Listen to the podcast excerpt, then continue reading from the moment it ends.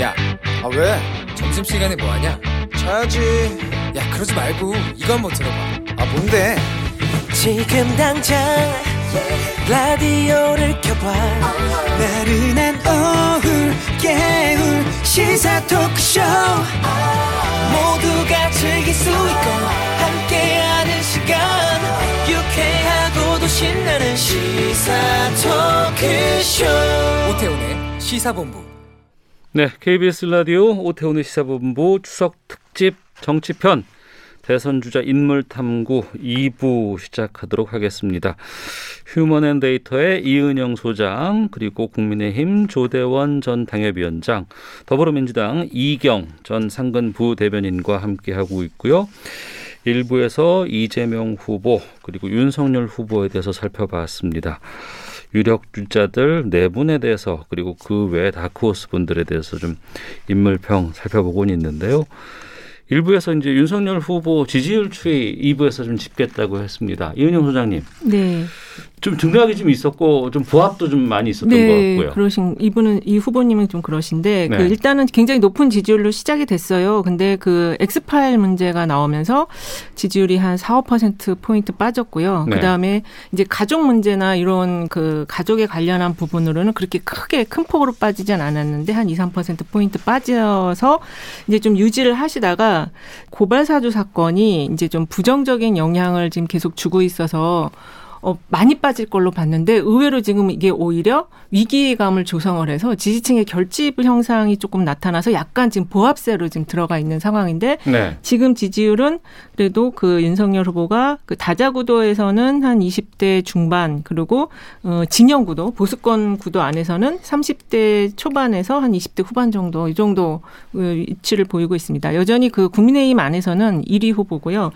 어, 이 윤석열 후보를 지지하는 층을 보면은 60대 이상의 고령자층, 그 다음에 충청권과 대구 경북, 그리고 아직 여전히 이제 국민의힘 지지층 안에서는 50% 넘는 것도 있고 또 살짝 빠진 것도 있고 그래서 국민의힘 지지층이 아직은 이 윤석열 후보에 대한 기대를 갖고 있다 이렇게 음. 말씀드릴 수 있을 것 같아요. 네.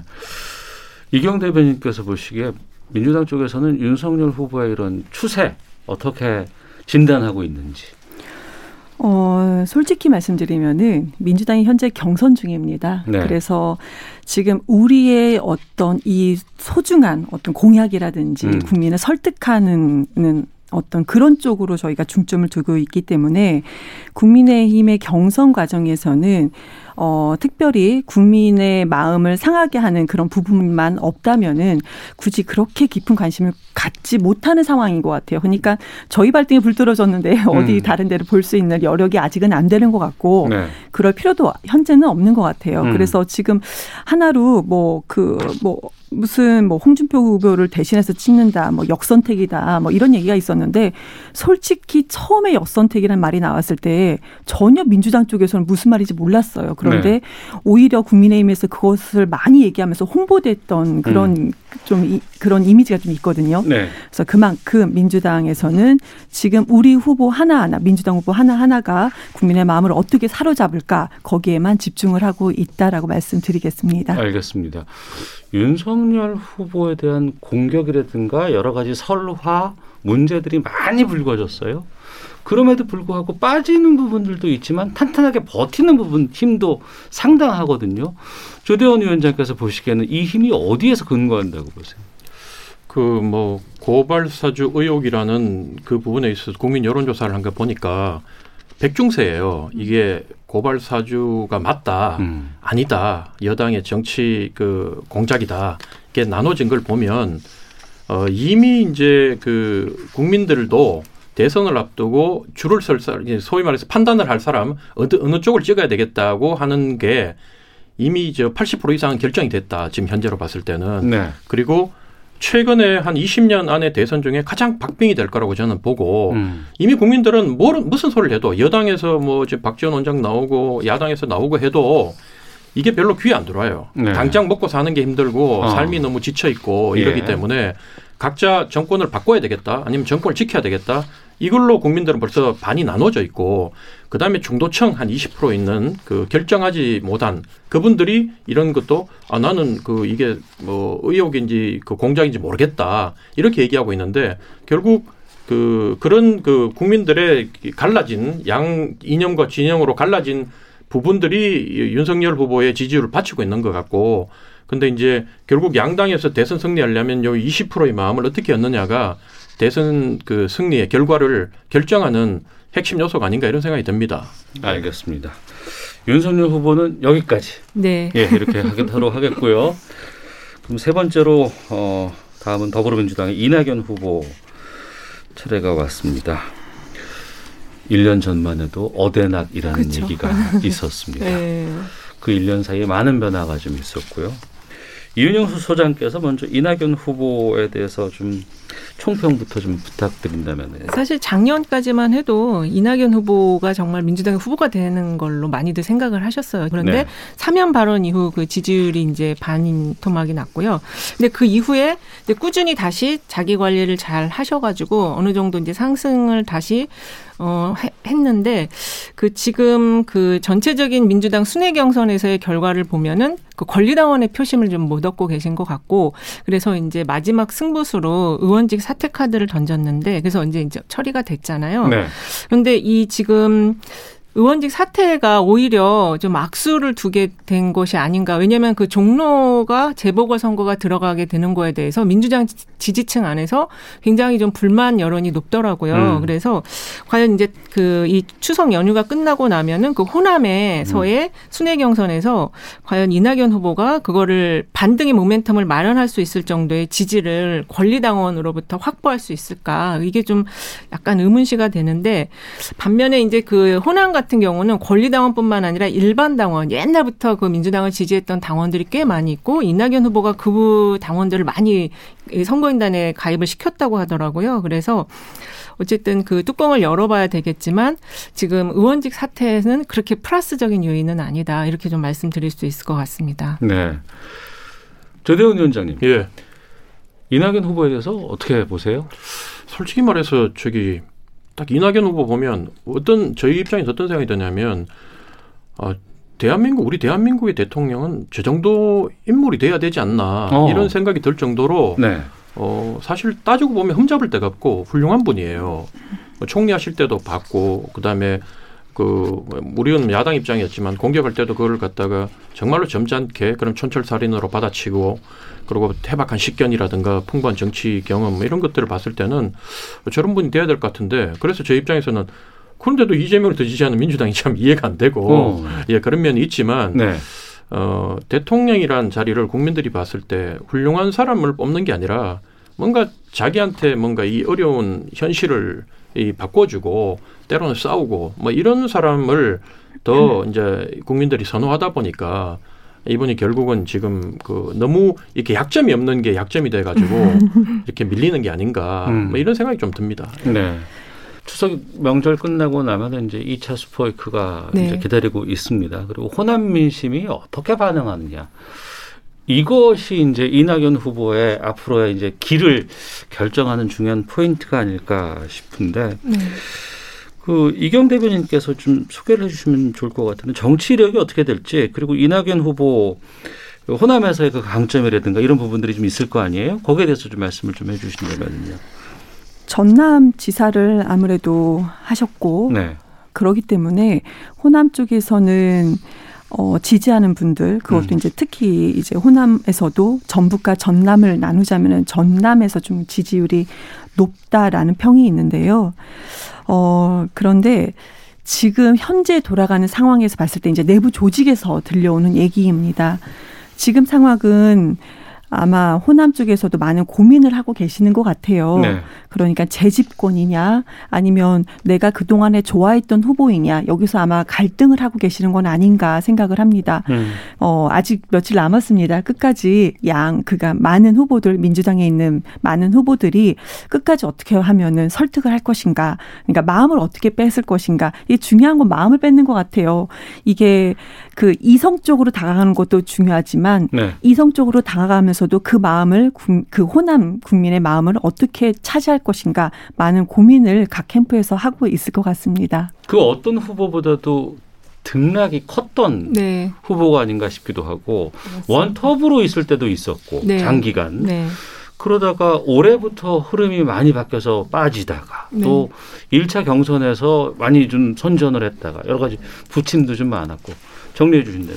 그러니까 이낙연 후보 같은 경우에는 그 그게 이제 저력이에요. 지지율이 빠졌을 때도 보통 이제 거기서 다시 치고 올라오려면 저력이 있어야 되는데 그게 이제 21년에 그 국회의원과 다양한 당직을 수행했던 그 경력 속에서 그걸 다시 치고 올라왔는데 그리고 이 이 이 후보님께서는 역시 사이다 총리라는 별칭이 있었거든요. 그래서 이 날카로운 면도 있고 상당히 그 뭔가 그 그 뭔가 정책이나 이런 거를 추진하는 그런 날카로운 면이 있음에도 불구하고 지금의 이제 2위 자리에 머무르게 된 거는 저는 그 언론 지형의 변화를 잘 읽지 못했던 것이 아닌가. 그래서 이 아무래도 이 권리당원이 굉장히 많이 늘어났는데 이 권리당원들이 이 정치 뉴스와 정치 이슈들을 어떤 언론을 통해서 받아들였는지 지금 그 환경이 많이 바뀌었거든요. 일인 네. 미디어 SNS 통해서. 근데 이 부분을 조금 간과하셨기 때문에 이 소통, 권리당원들과 이 소통이 좀 원활하지 못했다. 그래서 남은 기간이라도 이 그 권리당원들 표심을 얻기 위해서는 이 부분 조금 더 집중하는 게 집중력을 잃지 말고 이 소통에 권리당원과의 소통을 더 강화하는 게 좀 중요하지 않을까 그렇게 생각이 듭니다. 네. 동아일보 기자 출신이고 그리고 이제 앞서 조대원 위원장께서 말씀하셨지만은 그 대정부 질문에서 야당의 그 아주 공격 포인트에 대해서 정말 자연스럽게 대처하고 그걸 통해서 또 다른 그렇죠. 공격을 하기도 하고 네. 여기에서 정말 사이다 같은 느낌들이 참 많이 있었을 때가 있었습니다. 야당에서도 그런 부분들이 상당히 좀 두렵진 않았었어요. 두렵죠. 사실은 그뭐 대통령을 뭐 본인의 능력으로 되느냐 하늘이 내느냐 이런데 결국 지금 국면은 코로나 국면 때문에 많은 것들이 이제 과거와 바뀌었고 네. 그래서 지금은 시대가 인물을 만드는 그런 이제 상황이 돼버리다 보니까 음. 사실 저는 이 그 이낙연 총리 보면서 과거에 그 중국 공산당 혁명이 될 때 주은래하고 모택통하고 마오쩌둥하고 이 관계를 보면 이 이분이 떠올라요. 주은래 같은 느낌이 많이 드는데 원래는 주은래 총리가 1인자였는데 중국 공산당에서 그 프랑스 유학까지 갔다 온 엘리트였고 근데 이분이 상황을 정확하게 읽지 못하고 시대가 변하면서 이제 도시 자기가 배운 대로 공산주의 혁명을 배운 대로 유럽에서 이 도시 노동자들을 중심으로 하려고 하다가 실패를 하고 네. 결국 근데 이제 마오쩌둥이라는 사람을 보니까 90%가 중국은 농민인데 음. 같이 뭐 우리로 따지면 밀짚 모자 쓰고 그렇게 다리 둥둥 걷고 못 심으면서 같이 그 깍두기로 안주하면서 이제 방구 끼고 뭐 이렇게 하는 모습을 보고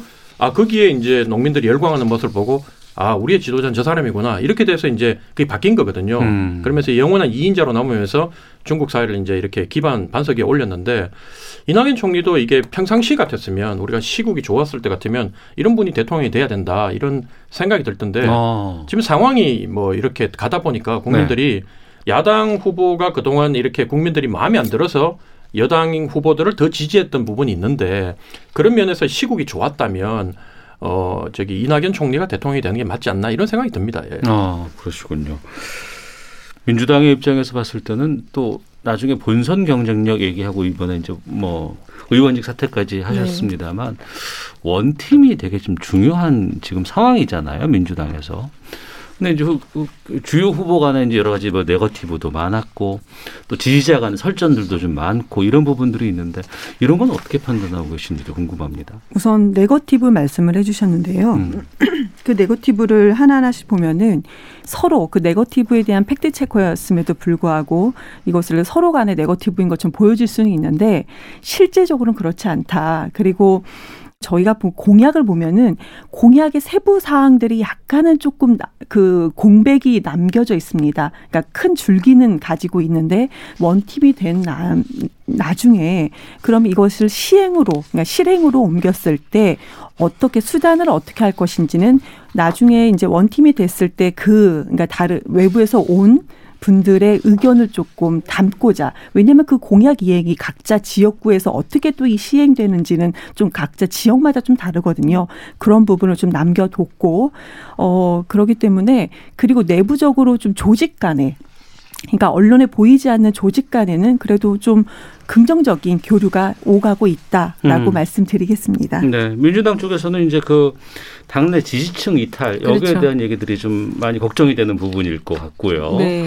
이제 이낙연 후보가 되던 뭐 이재명 후보가 지- 되던 이제 이런 상황에서 여론 추이는 지금 어떻게 보, 보입니까? 일단은 이낙연 후보님 같은 경우에는 그 지지층이 그러니까 무난해요 너무 그러니까 이게 좀 핵심 지지층이 있어야 되는데 그게 아. 무난하다 보니까 어쨌든 특징적으로 이, 어, 이 후보를 밀어주는 세대라든지 지역이라든지 이게 있어야 되는데 그게 없다 보니까 인물 중심으로 선호하는 그런 지지층이에요 그러다 보니까 어, 이분이 당선 가능성이 좀 멀어진다. 이러면 음. 이제 갈아타거든요. 다른 후보로. 그래서 그 윤석열 후보나 그다음에 또 홍준표 후보랑 이렇게 왔다 갔다 하는 스윙 보터층들이 이 후보에 좀 섞여 있고 그러다 보니까 이제 그게 뭐 비토층이 아니냐. 이렇게 비토층이 좀 적 그런 층이 좀 적어 보일 수도 있는데 사실은 어 그 일단 가장 중요한 거는 이 민주당 당세로 봤을 때는 이 역시 사이즈가 아직은 크기 때문에 이 후- 후보가 이제 확정이 되고 나면 좀 마음 에 안 들어도 그 당선 가능성과 재집권 가능성을 보고 그 다른 후보를 지지할 수 있는 그런 좀 여력이 생길 것 같고요. 그리고 그거는 이제 당선된 그러니까 1위가 된 후보, 확정이 된 후보가 어떻게 스킨십을 하느냐. 가장 중요하게 지금 보면 호남 쪽 을 좀 더 이제 강하게 스킨십을 할 필요가 있어 보이거든요. 고연령층, 호남의 고연령층. 그러면 그런 부분은 충분히 어, 다시 이제 지지를 빠져나가지 않고 지지를 할 가능성이 있다 이렇게 좀 보여져요. 네, 이낙연 후보가 반등의 찬스 잡을 수 있는 시기는 충분히 있습니다. 아직은 좀 예, 있다고 예, 예. 봐요. 예. 어떤 걸 해야 할지 아니면 어떤 걸 노려야 할지 이건 조대원 위원장께서 좀 팁을 주신다면. 예를 들어 가지고 이낙연 후보 같은 캐릭터가 앞서가고 이재명 캐릭터가 따라간다면 이건 반대의 여지가 있어요. 음. 네. 예, 뒤집을 기회가 있지만 아, 이런 조용하고 점잖은 분, 평상 색깔이 없는 분이 따라가는 입장에서는 이거는 뭐 결선 투표까지 안 갈 확률이 높다. 어. 저는 뭐 그런 생각이 들고 그래서 어쨌든 그리고 저 이제 또 과거의 경험을 도, 돌아보면 이재명 캠프가 이재명 후보가 직접 그런 얘기는 안 하겠지만 이미 친문 친노 의원들도 거기 다 줄 섰잖아요. 처음에 몇 명 시작 안 했는데 예, 예. 옛날 MB하고 박. 예, MB하고 박근혜 저기 후보가 우리가 이제 둘이가 하- 싸우는 거 봤거든요, 당시에. 음, 음. 저는 제3의 캠프에 있으면서 봤는데 처음에 그 MB 캠프가 어뭐 의원 그래봐야 정두원 뭐 그다음에 이상덕 그다음에 뭐 한 명 저 이재호 이 정도 가지고 시작했는데 나중에는 이분들이 가서 우리 정권 어. 잡고 나면 너 주류들 그동안 많이 해먹었지 네. 가만 안 둬. 음. 이렇게 했는데 나 이재명 캠프 지금 보면 충분히 그 기세가 너무 크기 때문에 네. 저 이낙연 후보가 가서 이렇게 설득해서 돌리기에는 뭐 늦었다. 저는 어. 그렇게 판단하고 있습니다. 늦었다 하는 그 특별한 이유가 있다 그러면 뭘 말씀하시겠어요? 아니 뭐 뭐 터닝 포인트라든가. 이게 뭐 저기 뭐 여러 가지가 있겠지만 친문 그 핵심 인물 한 명이 예를 들면 넘어가는 그 상황이 음. 전부 다 눈치만 보고 있으면서 그래도 우리가 친문인데 제가 한 6개월 전에 방송 나왔을 때만 하더라도 아니 이재명이 저렇게 실나 이재명이 방역도 있고 그 대선 나오면 잘할 것 같은데 친문은 정권을 잃는 한이 있더라도 이재명은 안 된다고 얘기하는 걸 제가 들었거든요. 네. 그걸 보고 아, 이 사람들이 내부에서 이렇게 이재명에 대한 두려움도 있고 어. 거부감이 있구나 이렇게 봤는데 어느 순간 제가 뭐 누군지는 잘 모르겠지만 한두 명 친문 그 핵심 인물들이 이재명 지지 선언하고 넘어가면서 우르르 그냥 댐이 무너지듯이 무너져 버렸거든요. 예. 그때 이낙연 후보가 좀 더 단속을 하고 음. 같이 스크램을 짜고 나갔어야 되는데 네. 너무 점잖게 가신 게 아닌가 음. 이런 생각이 듭니다. 제가 이 부분에서 짧게 좀 말씀을 짧게 드려야 말씀해 될것 주세요. 같은데요. 그 국회의원들도 국민입니다. 한마디로 기초단체장부터 시작해서 좋은 정책으로 국민들께 설득을 하고 아 이 좋은 정책이 좋은 정치를 만드는구나 라는 것을 인정받아서 지지율을 받기 때문에 국민 지지율, 국민의 뜻을 따라서 지지하는 것이지 다른 계산은 없다고 보여집니다. 알겠습니다. 한가위 특집 대선 주자 인물 탐구편 이재명 후보 그리고 윤석열 후보 이낙연 후보까지 했어요. 잠깐 쉬었다가 예. 노래 하나 듣고 네, 그리고 다시 돌아오도록 하겠습니다. 이번에는 조대원 위원장 추천곡 듣고 음, 말씀 나눌까 하는데 어떤 곡 준비하셨습니까? 예, 저는 그 판소리 춘향전 중에 네, 의사출두 대목을 네, 이 판소리 국악계의 BTS라 불리는 그 네. 김준수 소리꾼이 아. 부르는 예, 예. 곡을 선택했고요. 예, 뭐 선택한 이유는 아, 그 우리가 사각 같은데 보면 그 의사 출두 직전에 정말로 억울하고 원통하고 분노하는 장면들이 많이 나오잖아요. 그렇죠. 우리- 때 어사야 그렇죠. 나오죠. 예. 그때 의사 출도 암행의사 출도회 할때 그걸 보면서 국민들이 눈물도 흘리고 카타르시스를 느끼는데 현재 경제가 너무 힘들고 그리고 정치 상황을 보면 국민들 가슴이 너무 답답하고 이러기 때문에 네. 노래라도 속좀 뚫어보시라고 제가 이 곡 선정했습니다. 알겠습니다. 판소리 춘향가 가운데 어사출두 소리꾼 김준수가 부릅니다.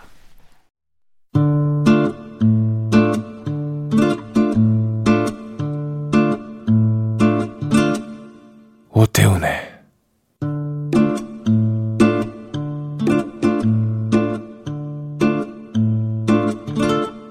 시사본부.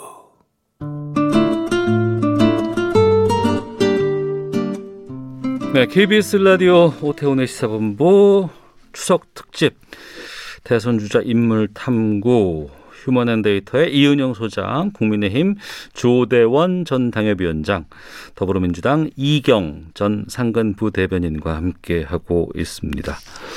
네 번째 주자 홍준표 후보.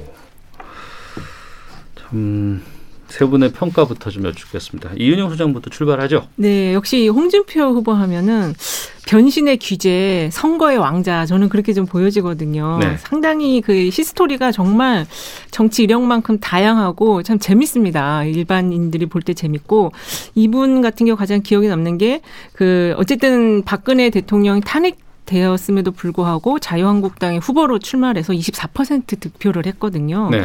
그게 이분의 가장 큰 장점이 강점이에요. 그리고 당에서 이제 당 대표도 하고 했는데 어쨌든 그 공천에서 배제당해서 다, 시 대구 수성구 의뢰 무소속으로 출마해서 당선이 됐잖아요. 그 이후에도 계속 자신을 지금 변신을 시키면서 MZ 세대의 지지까지 지금 네. 획득을 해내고 있습니다. 이런 걸 볼 때 이분의 가장 큰 강점은 역시 강한 소통력과 그 다음에 그 어떤 그 넉넉한 유머, 여유 이런 거 좀 능청맞은 거 특히 그 우리 지난번 대선 때 그 안철수 후보에 대해서 초딩생으로 그 이렇게 얘기를 하면서 그걸 좀 재밌게 넘어갔던 부분이 저는 상당히 기억에 남아서 지금 아직은 당에서 이분에 대한 지지가 아직은 높지 않지만 그래도 많이 따라 올라오셨더라고요. 그래서 그런 부분을 보면은 어 상당히 좀 흥행 어떻게 누가 후보가 될지 기대가 된다 이렇게 말씀드릴 수 있을 것 같아요. 민주당에서 보는 지금 홍준표 후보의 흐름 어떤가 궁금하기도 하고 또 워낙 또 그동안 싸움이 많이 있었잖아요. 네. 경력도 있었고. 네. 홍준표 후보는 뭐 민주당이 어떻게 평가하기 전에 과거에 막말이 너무 많았었죠. 음. 또 여성들이 싫어하는 막말도 상당히 많았었고요. 네. 뭐 명절 날에 그걸 다 제가 다 말씀드릴 필요는 없을 것 같고, 어 진짜 요즘에 보면은 아 이 후보가 정말 카멜레온 같구나라는 생각을 합니다. 우선은 넥타이 컬러가 예전에는 붉은색만 있다가 요즘에는 제가 유나, 유심히 봤어요. 근데 계속 푸른 계열만 계속 하고 나오시더라고요. 그래서 이미지를 이렇게 바꾸면서 어, 화법도 말도 상당히 느려지고 되게 그 느린 말투 내에서 유머가 예전보다도 더 많이 늘은 것 같아요. 그런데 지금은 아무래도 그 윤석열 후보가 어떤 수세에 좀 몰리면서 또 망원 같은 것도 있으면서 거기에 좀 힘입어서 본인 지지율이 올라가는 것은 아닌가. 그리고 10대와 20대 지지율이 상당히 높은데 이것 또한 처음부터 높았던 것은 아닌 것 같아요. 음. 이준석 그 당대표를 옹호하면서부터 10대, 20대 지지율을 좀 받았거든요. 근데 지금까지는 홍준표 후보가 받은 그러니까 뭐 반사체냐 발광체냐 이런 얘기가 나왔는데 저는 지금까지는 발광체가 아닌 반사체를 좀 받은 것은 아닌가. 근데 지금부터인 것 같아요. 토론회가 진행되면서 어떤 공약을 내놓을 것인가 거기에 따라서 좀 달라지지 않을까라고 생각을 합니다. 네. 이경 대변인은 앞서 카멜레온 같다고 말씀하셨습니다만 그 이야기는 좀 요즘 많은 변화가 있다. 그게 보인다. 이런 뜻도 있고 그 얘기는 또 다르 따지면 뭐 내공이 깊어졌다. 이렇게 평가할 수도 있거든요. 조대원 위원장께서 보시는 홍준표 대표의 최근의 모습 상황 어떻습니까? 뭐 이 방송 또 지금 들으시면서 우리 지지자들이 조대원 저것도 KBS 가고 봐라 내부 총질하고 옆 바가지 먹겠는데 아니 뭐 처음에 우리가 후보 나오면 처음엔 덕담 해주기로 했는데 처음부터 이렇게 까버리시는데 그만큼 요즘 홍준표가 두렵다는 거 아니겠냐. 어. 아, 대세고 또 요즘 선풍적인 히트를 치고 있다. 막 이렇게 저는 좋게 해석을 하고 싶고요. 예.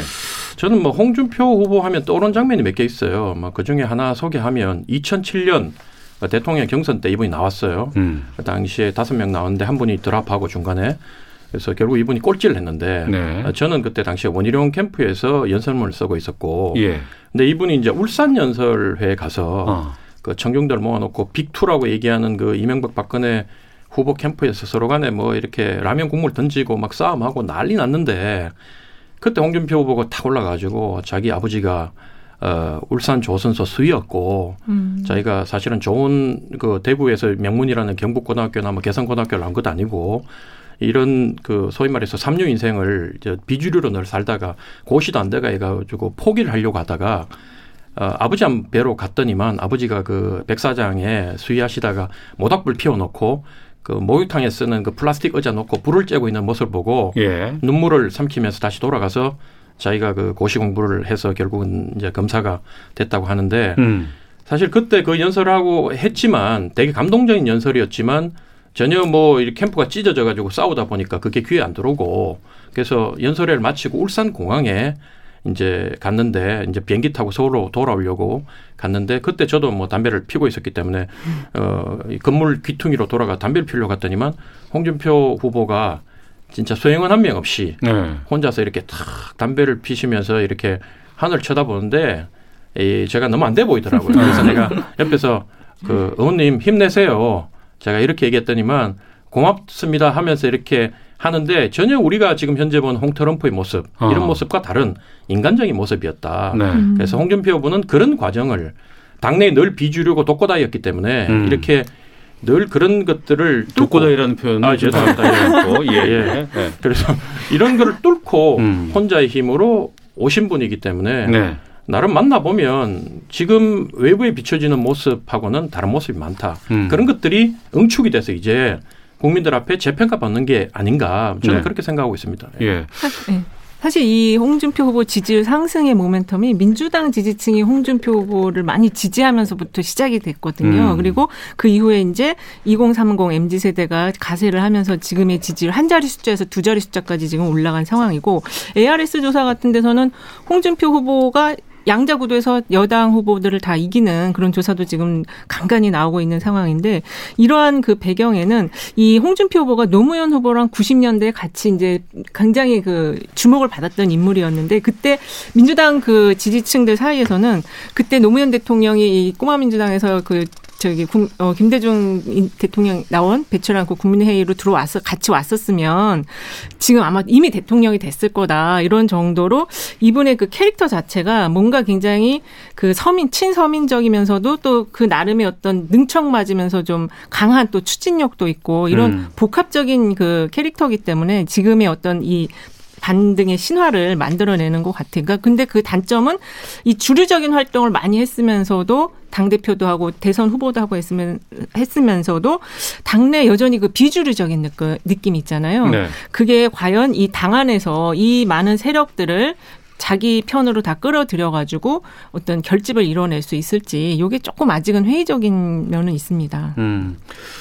그야말로 돌풍이거든요. 지금 그 윤석열 후보와 홍준표 후보 간의 여러 가지 지지율 추이들을 본다 그러면 짧은 순간에 상당히 응축된 어떤 네. 에너지가 이홍 후보 쪽으로 지금 뭐 가는 건 보이는데 이 홍 후보의 지지율 여기서 그칠지 아니면 더욱 더 나갈지 이경 대변인께서는 어떻게 보고 계세요? 어, 저는 윤석열 후보가 지금 위기를 잘 만약에 넘긴다면은 홍준표 후보의 지지율은 여기서 더 이상 오르지 못하지 못할 것이라고 생각을 해요. 왜 그러냐면은 홍준표 후보가 뭐 제가 앞서 카멜레온 얘기도 하면서 넥타이 컬러를 얘기 말씀드렸는데 딱 이미지 변화는 거기까지다. 어. 왜냐하면은 이 홍 후보는 이미 오랫동안 정치를 해왔어요. 그렇기 때문에 국민 시각에서 봤을 때 저도 이제 뭐 그냥 국민의 한 사람으로 봤을 때도 이 홍 후보가 어떤 나라를 만들 것인가 또 내 삶을 어떻게 바꿔 줄까 라는 부분에 대해서 상당히 미지수고 기대감이 상당히 낮아요. 어. 그러기 때문에 그러기 때문에 지지율은 여기까지다. 그리고 아까 10대 20대 지지율도 그거는 이준석 대표 로 덕분에 얻어진 지지율이다. 음. 이렇게 말씀을 드리고 싶습니다. 네. 최대훈 위원장님. 어, 전부 다 이제 홍준표 대표에서 비주류다 당내 기반이 없다 이러는데 이분 이 당에서 벌써 20여 년 있었어요. 음. 어, 많은 사람들이 사실은 지금 당내에서 윤석열 캠프에 가 있고 실제로 이 여론조사 결과 투표 결과를 봐도 우리 당원들이 네. 일반 국민들보다 더 많이 이제 윤석열 후보를 지지하고 있는데 이게 이제 정치를 오래 하다 보면 유승민이나 뭐 저기 홍준표나 이런 분들은 당내에서 언론 관계가 많이 생겨요.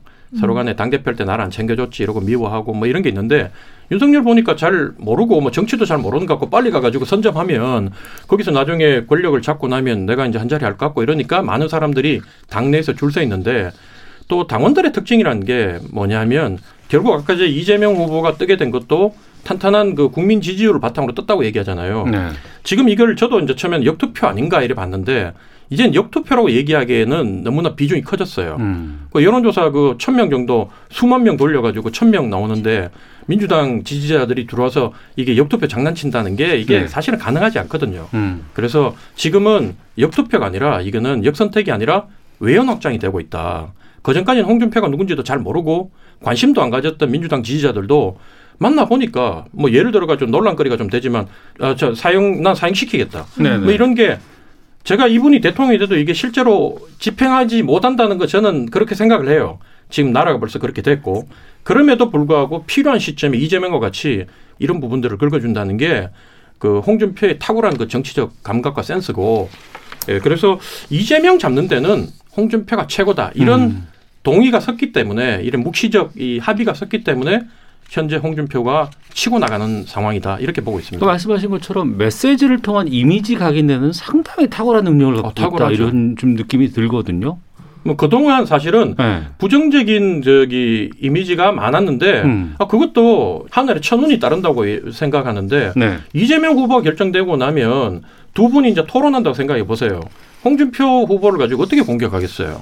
공격하면 아, 당신이 그런 말을 처지는 아니지 이렇게 얘기해 버리면 음. 이게 다 이제 덮이는 거예요. 그러면 정책 대결 이제는 소위 말해서 두 분이 이제 토론과 입실험으로 갈 건데 윤석열을 넣으면 왠지 좀 이재명의 그 화려한 그 입담에 또 확고한 자기 색깔의 정책에 밀릴 것 같은데 홍준표는 저기 이재명보다 더 하면 더했지. 뭐 입담이라든가 정책의 선명성이라든가 그러니까 우리 보수 지지층들이 봤을 때는 아 이거 이재명 잡는 데는 그래도 홍준표가 더 안정적이야 이렇게 보고 반면 이걸 역으로 얘기하면 윤석열은 이재명 잡기엔 좀 불안해 음, 어. 이게 이제 점점 확산되기 때문에 네네. 그게 이제 추석 지나고 이렇게 되면 당원들이 돌아서는 건요 한순간이에요 어. 국민들은 마음을 빨리빨리 못 바꾸는데 누굴 지지하면 당원들은요 딱 자기 이해관계 또 대세가 딱 보이면요 돌아서는 건 한순간이에요. 저는 어. 그래서 현재 지지율 추이가 간단하지가 않다 네. 이렇게 보고 있는 겁니다. 지난주에 1차 경선 컷오프로 8명의 후보자를 정했고 네. 다음 주입니다. 10월 8일 날 이제 2차 경선에서 4명으로 압축을 합니다. 네.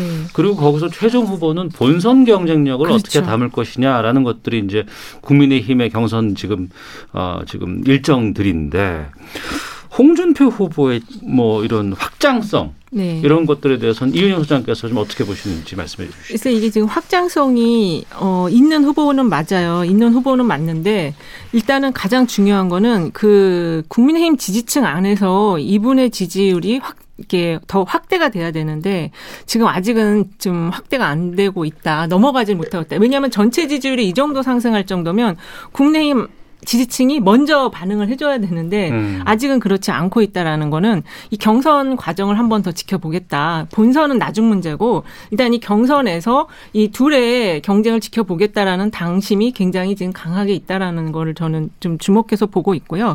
그런 면에서 보면 이 홍준표 후보는 이 전통적인 그 미- 국민의힘 지지층이 볼 때는 우리 당 후보 같지 않은 느낌? 약간 그런 게 있다라는 거예요. 그리고 홍준표 후보 자체도 산토끼 잡고 난 다음에 지토끼를 잡겠다. 하겠다고 했거든요. 그래서 지금 우리 어 위원장님 말씀은 어 이미 이제 당심도 금방 바뀔 거라고 얘기하지만 지금 윤석열 후보가 이 맞받아치는 거 보면은 이 고발 사주 사건과 관련해서 홍 후보가 이 던지는 그런 어떤 공격에 대해서 맞받아치는 거 보면은 경선에서 둘의 그 경쟁이 그렇게 쉽게 한쪽으로 쏠리지는 않을 것 같다는 생각이 좀 들어요. 저는 네. 내부적으로 보면 네. 이번 저기 지난주 경선 때도 보면 윤석열 캠프에서는 저도 뭐 문자를 뭐 수십 개 받았어요. 네. 찍어달라고 어. 페이스북에 뭐 이 당원들 그리고 국회의원들 당협위원장들 전부 다 올리고 하는데 홍준표 캠프한테는 그렇게 하나도 못 받았어요. 네.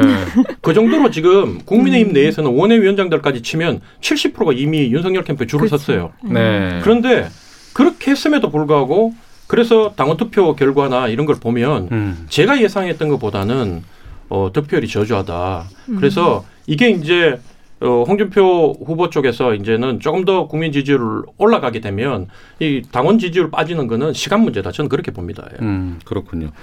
이경 대변인께서 그럼 마지막으로 민주당의 입장에서 봤을 때는 누가 좀 수월해 보입니까? 민주당 그러니까 민주당 후보 측에서 봤을 때는 국민의힘의 어떤 후보든지 뭐 어, 누가 수월해 보이냐 이런 질문 솔직히 상당히 많이 받거든요. 네. 그런데 누구는 이것 때문에 수월하고 누구는 이것 때문에 어렵다 이런 거는 없는 것 같아요. 어. 솔직하게. 왜냐하면은 지금 경선 과정에서 많은 것들이 뭐 드러나기도 하고 뭐 국민께 믿음을 주기도 하고 또 실망을 주는 부분도 분명히 있습니다. 그거는 국민의힘 후보뿐만 아니고 민주당 후보도 마찬가지거든요. 그렇기 때문에 다시 제로 상태에서 양쪽에서 경선이 지나고 나서 결정이 다 되면은 다시 제로 상태에서 시작하는 거라고 생각을 해요. 그때는 또 어떻게 또, 아, 또 국민의 마음은 또 바뀌기도 해요. 되게 섬세하게 다가가야 되는 부분이 분명히 있거든요. 그렇기 때문에 지금은 뭐 누가 수월하다 이런 거는 뭐 없다라고 말씀드리고 싶습니다. 알겠습니다.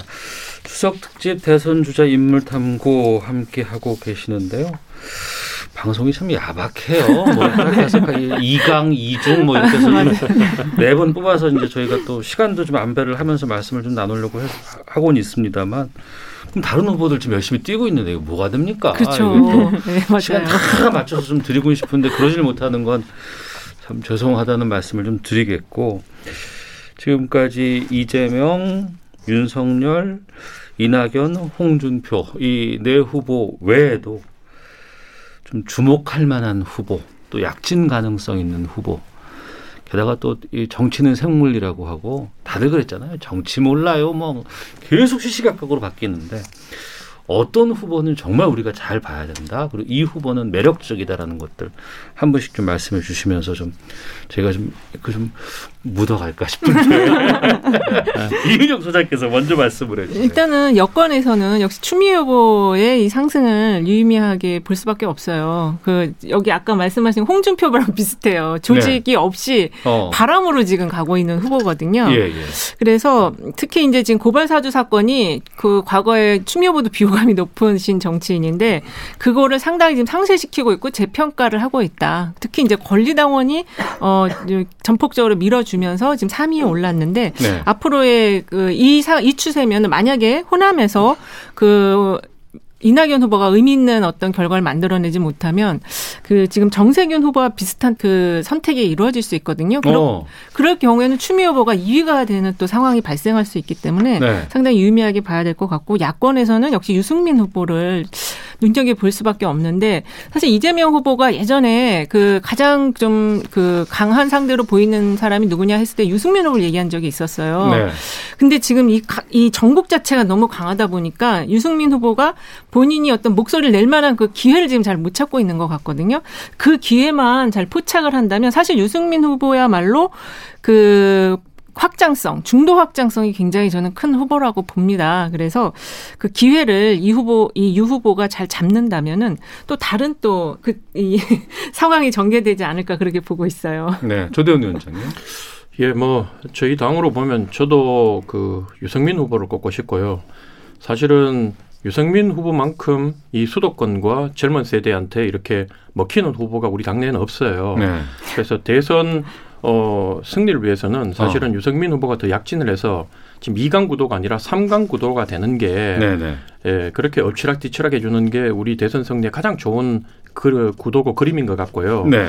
그래서 뭐 저는 어쨌든 근데 이제 문제는 뭐냐면 유승민 후보에 대한 수도권 민심은 그런데 제 고향인 대구 경북을 가보면 어, 배신자 프레임이 너무 강해요. 음. 아. 너무 강하고 이게 단순히 나이 드신 그 뭐 분들이나 태극기 부대한테만 그런 게 아니라 젊은 세대한테마저도 이 전직 대통령에 대한 그 향수와 지금 짠한 마음들이 시간이 갈수록 더 이게 확산되고 있기 때문에 예, 그런 면에서는 유승민 후보가 이거를 참 극복해 너무 어렵고 힘들어 보여서 그래서 제가 늘 안타깝게 보고 있습니다. 예. 네. 여당 쪽은. 네. 여당은 뭐 저는 그래요. 여당에서 지금 봤을 때는 네.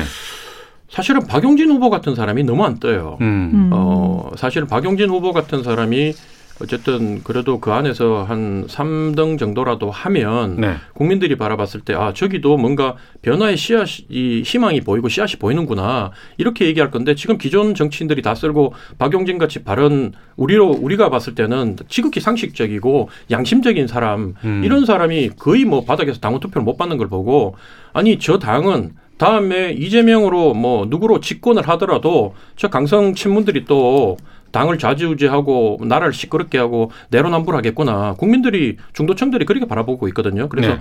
전략적으로라도 박용진 후보를 좀 띄워야 되지 않나. 저는 음. 뭐 그런 생각이 듭니다. 네.